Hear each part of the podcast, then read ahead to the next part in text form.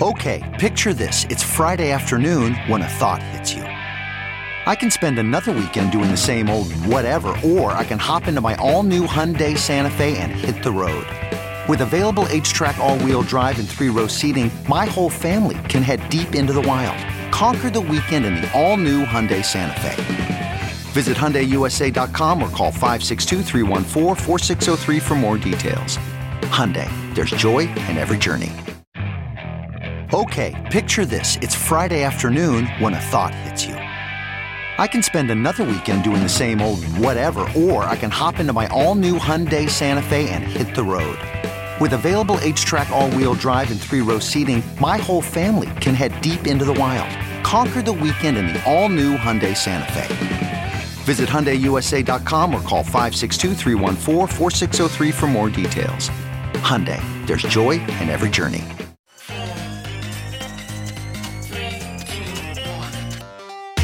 Welcome back to The Breakdown with me, NLW. It's a daily podcast on macro, Bitcoin, and the big picture power shifts remaking our world. The Breakdown is sponsored by NYDIG and produced and distributed by Coindesk. What's going on, guys? It is Wednesday, September 22nd, and today we are talking about the mainstream infiltration of crypto continuing. First up, however, let's do the brief. First on the brief today, New Jersey grants BlockFi another extension. By way of recap, and apologies if you've heard me give this recap a bunch of times over the last few weeks, BlockFi started to be in the sights of securities regulators over the last month or two. New Jersey, Texas, Kentucky, Vermont, Alabama all have had issues with BlockFi's interest accounts, their BIA product, which is their flagship product, saying that it is an unregistered security in their state.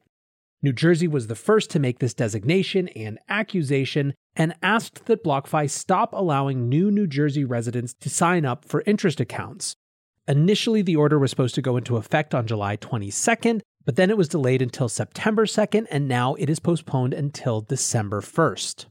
As I said, this is specifically the enforcement on the ban of the creation of new BlockFi interest accounts, and this doesn't affect current account holders in New Jersey. Here's what the company's tweet said about this. Following ongoing discussions with the New Jersey Bureau of Securities to provide more details about the BlockFi interest account, the Bureau has again postponed the effective date of its previous order, this time to December 1st, 2021. We are in an active dialogue with regulators regarding the BIA, and we firmly believe that it is lawful and appropriate for crypto market participants. We remain steadfast in our commitment to fight for consumers' rights to earn interest on their crypto assets. We welcome discussions with regulators and believe the appropriate regulation of this industry is key to its future success. Now, the optimistic take on this is that it suggests that New Jersey is still deep in discussions with BlockFi around the actual specifics of their interest account. And obviously, it would be a major shift and something potentially really positive if New Jersey decided to reverse this order, saying that it wasn't, in fact, a security. It's interesting to me because I had perceived the tone as kind of shifting. Previously, there seemed to be some of this cooperation, but then last week, Zac Prince of BlockFi basically said that the SEC needed to get involved because they weren't going to make policy based on any one state or another.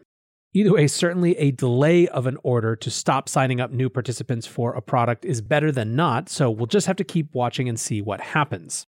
Next up on the brief today Chainalysis and their secret data honeypot. Blockchain surveillance companies occupy a complicated spot in this industry. On the one hand, they feel completely inevitable, right? There is so much information available based on the transparent nature of blockchains, and there is, frankly, a history of crime that takes advantage of these new peer to peer permissionless systems.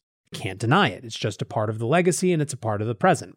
On the other hand, for some, these companies, which effectively weaponize blockchain transparency in the service of past and current controllers of the universe, are, in a word, detestable. We've had a couple of stories recently that have aroused people's ire in a major way around blockchain surveillance. First is that Coinbase signed a deal with the infamous and much detested ICE, the Department of Homeland Security's Immigration and Customs Enforcement branch. That was for analytics software. ICE, for those of you who are not familiar, are the office that have been widely seen to rip kids away from their parents on the borders and put kids in cages and all these sort of really horrible things, which obviously it's beyond the scope of this show to discuss the politics and the specifics of. The point here is that they are a not popular office. In fact, I have seen many say that it is not an office that can be reformed, it has to be done away with and something new built in its place entirely. This is not the first time that Coinbase have done a deal with ICE. They signed a smaller deal with ICE for 29K in August. This deal is worth $455,000 but can go up to 1.37 million and is a 3-year deal. They also signed deals in April of this year and May of last year with the US Secret Service. In one of the Telegram chats that I'm in that has numerous people from the crypto industry, I saw someone who was involved with Coinbase defending the decision, saying basically someone was going to do it, so shouldn't it be them who are a comparatively better actor in the space? Others in that chat basically said it doesn't matter if someone's going to do it, that doesn't mean you should want your company to do it. As I said, as I introed, I think this is complicated, but I just wanted to give that picture of what the conversations are like inside the industry. Still, there was another cause for anger yesterday. A Coindesk scoop showed that Chainalysis owns a site called WalletExplorer.com. Wallet Explorer is a block explorer site, so it lets people view the history of public crypto wallets. The thesis Chainalysis had was that bad actors would use it so as not to, quote, leave a footprint on crypto exchanges. Coindesk got this information from a set of slides that were presented to Italian authorities and which were translated. So, anyways, unbeknownst to users of WalletExplorer.com, WalletExplorer.com was owned by Chainalysis, and indeed it scrapes the IP addresses of suspicious users. The result? Quote, Using this dataset, we were able to provide law enforcement with meaningful leads related to the IP data associated with an address. It is also possible to conduct a reverse lookup on any known IP address to identify other Bitcoin addresses. The outrage side of this is that anytime someone is secretly using some innocuous thing like a block explorer to gather data surreptitiously, it's gonna raise hackles.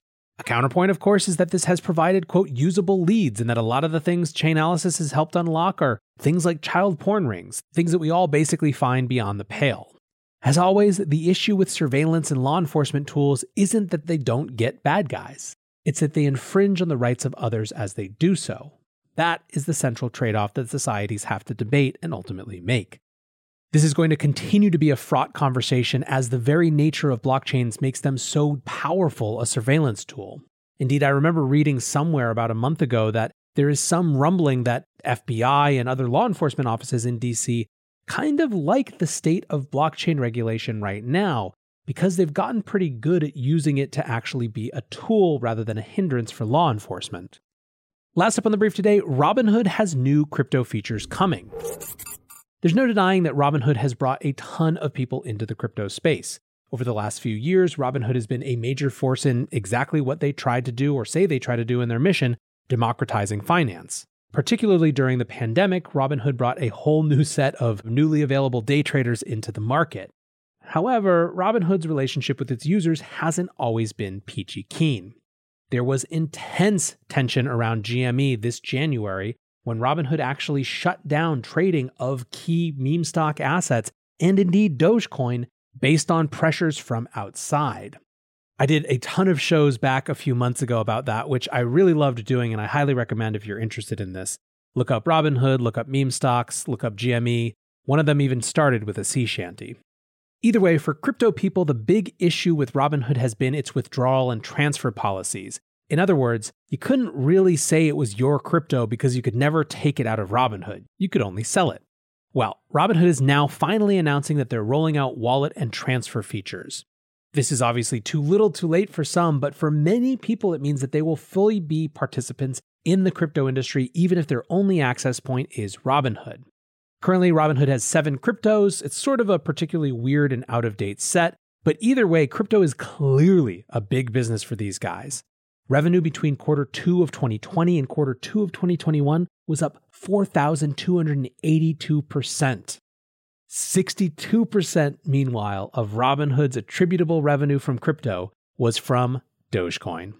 Which is perhaps a perfect segue to our main topic, which is mainstreaming. 2021 is undeniably the biggest year for crypto mainstreaming in history. And when I say mainstreaming, I mean context in which people who wouldn't natively or previously have been crypto users having a reason to interact with some part of the industry. In many ways, I think we can argue that 2020 was a mainstreaming year as well, specifically for Bitcoin and specifically with institutional investors. From the moment that the March crisis happened and Bitcoin bounced back quicker than anything else, And then Paul Tudor Jones came out with his great monetary inflation thesis. And then that was echoed by people like Bill Miller and Stanley Druckenmiller. And then it became a treasury asset. And then more hedge funds started getting in. And then more institutional investors started getting in. This was a mainstreaming moment, undeniably. This has, of course, persisted this year for Bitcoin. You have so many examples of previous holdouts, big wealth managers, big banks, all coming to the Bitcoin space.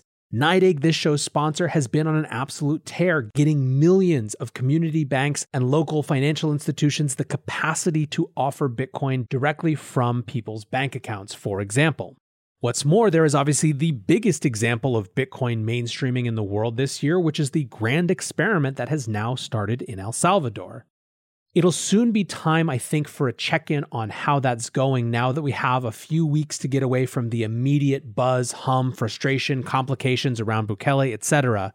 But I think, regardless of what one thinks, there is no denying that it is the most significant Bitcoin mainstreaming experiment that we have ever had.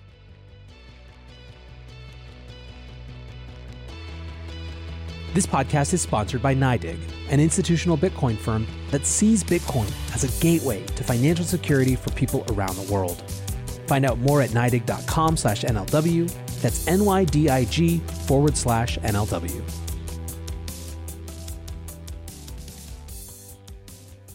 There have been other areas of mainstreaming as well, however. Crypto exchanges and service providers are pushing hard into sports, for example. FTX, who, as I frequently disclose, I help with marketing, has been one of the biggest players in this space, securing the naming rights to the Miami Heat's arena, which is now called FTX Arena, doing deals with Major League Baseball, doing endorsement deals with Tom Brady, and more recently Steph Curry, and so on and so forth.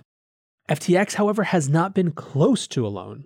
Crypto.com has done a ton of deals as well, a massive deal with UFC, a deal with Paris Saint Germain, who you gotta argue have a strong claim to be the most dynamic and exciting soccer team in the world right now. And then their latest is with the Philadelphia 76ers. They just announced today a crypto ad patch deal on the Philadelphia 76ers jersey. It's a six year deal, and interestingly, this will be the second jersey patch deal in the NBA.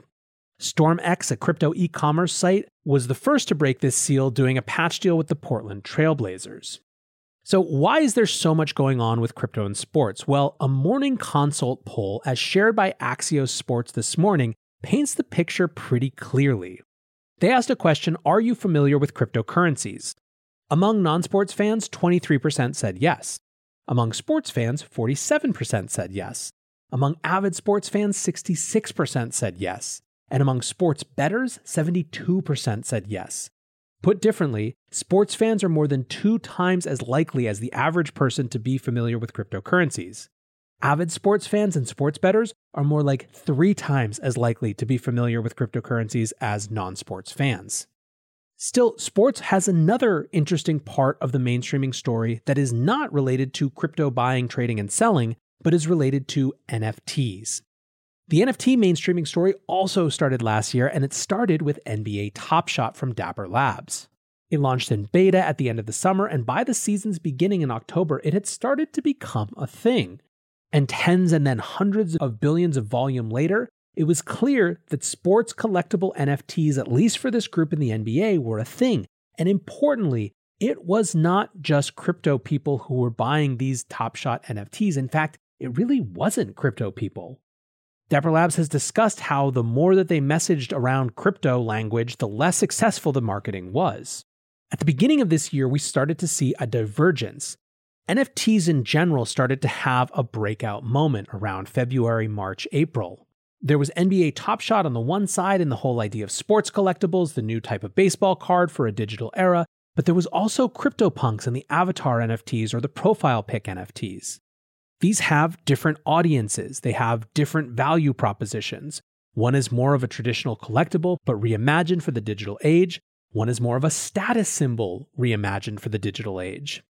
They had a big peak in March and then tapered off a bit, cooling down healthily, I would add. But then over the summer, especially the avatar and profile pic JPEGs started to heat up again. The floor on collections like CryptoPunks, like the Bored Ape Yacht Club, went up and up and up and up and has just kept going up, leading to an August that blew away the previous volume in the space. We're talking a 10x volume jump on a site like OpenSea, and for the space as a whole, between July and August, just two months. But let's talk about Cosimo Medici. This is a Twitter account that came on the scene a couple months ago. He was notable for two things. One, having a big ass collection of NFTs that was worth tens of millions of dollars and included nine CryptoPunks, but then also for writing really interesting threads on their theories for why. This is obviously an anonymous account, and let's look at what they wrote about CryptoPunks. Why did I just invest in a CryptoPunk when I already have significant exposure? If you study networks, you find the focal point of a network tends to accrue a disproportionate amount of the value. This is why Michael Jordan earned 100x the money of the next best NBA player, why Beyonce earns 50x more than the next best R&B singer, and why J.K. Rowling sells 10x more than the next children's author. Why? When you are the focal point, you accrue the most exposure and the most opportunity. This equals a halo effect that makes dethroning the number one nearly impossible. When it comes to NFTs, CryptoPunks are the prime focal point of the network. For those of us who are in deep, sure, there's a hot new project every week. It's impossible to keep up with the penguins, the ON1s, the loot, and the toads, but the punks are always there enjoying the OG status. At the focal point of the network with the strongest community, the highest profile holders, and the most intriguing story. The most exposure, the most opportunity, which, as in most networks, often leads to the most money. And all roads typically start with punks too. I'm sure you saw celebs like Jay Z, Jason Derulo, and OBJ enter the NFT scene via punks. And think of the last time you told a friend about NFTs. What project did you tell them about? I don't see celebs stopping buying punks anytime soon. I don't see me stopping telling friends about punks anytime soon. I don't see the OGs abandoning punks anytime soon. I don't see the lending protocols deciding to no longer start with punks anytime soon. Right now, fractionalization is not really a thing yet. You can tell by how low the prices are on some fractionalized assets. They often don't match the true value. But as fractionalization gains in popularity, everyone will soon realize that they too can own a part of a punk. We will see fractionalized floor punks, alien punks, 3D punks, beanie punks, and shares of punks could one day be as widely held as Bitcoin. Love your Bored Ape Yacht Club, but I don't see this widespread desire to hold happening with your apes anytime soon. And Bored Ape Yacht Club is an extremely successful, extremely awesome project, but it's hard to compete with the king, and Bored Ape Yacht Club holders know punks are king. The focal point of the NFT network, the first stop, and the last stop. This is why I feel a properly balanced NFT portfolio should contain a minimum of 50% CryptoPunks. But that doesn't mean I personally won't go to 80%. Not investment advice. Follow me, Cosimo Medici, for more threads on which projects I feel are creating new network effects, how I think about which punks to buy. My plan I'll announce soon to get CryptoPunks in front of hundreds of millions or billions of people. Your friend, CDM. So this is relevant to read in whole because, as I mentioned, they said they had a plan to get CryptoPunks in front of millions. They also started to intimate soon that they were someone of some renown, some repute. On September 20th, they said, Dear friends, since I announced my docs, events have transpired most would not believe nor understand. What I can share is I've received an outpouring of kindness here on Twitter, and many say they prefer to know me as Cosimo and no one else. So here's what I've decided to do. Shortly, as promised, I will dox from my personal account. As my fame is considerable, the tweet will no doubt be discovered. Those who are curious to my identity will soon know it. Those who do not care or simply prefer to not know the source of my vast fame and fortune may simply not research. I will keep this account focused on NFTs and not mention this here again. People guessed many of these celebrities that Cosimo had mentioned before, Jason Derulo in particular, but it was the Dogfather himself, Snoop Doggy Dogg. He revealed this via tweet from Snoop's verified account that he was Cosimo de Medici. Now, there is a lot that I think is interesting about this. NFTs as a status symbol, even for old school folks who come from a different world, the celebrity interaction and markets that that sort of interest creates, the articulation of the power of network effects, which is the central thing I believe to understand everything that happens in crypto and to have a sense about how things might change and what the factors might be. There is nothing more important in this space than network effects. But I also think it's fascinating from the standpoint of anonymity. It feels plausible to me that we're increasingly entering a world where if people won't be anonymous by default, they will have an anonymous alt account by default so they can be their full self.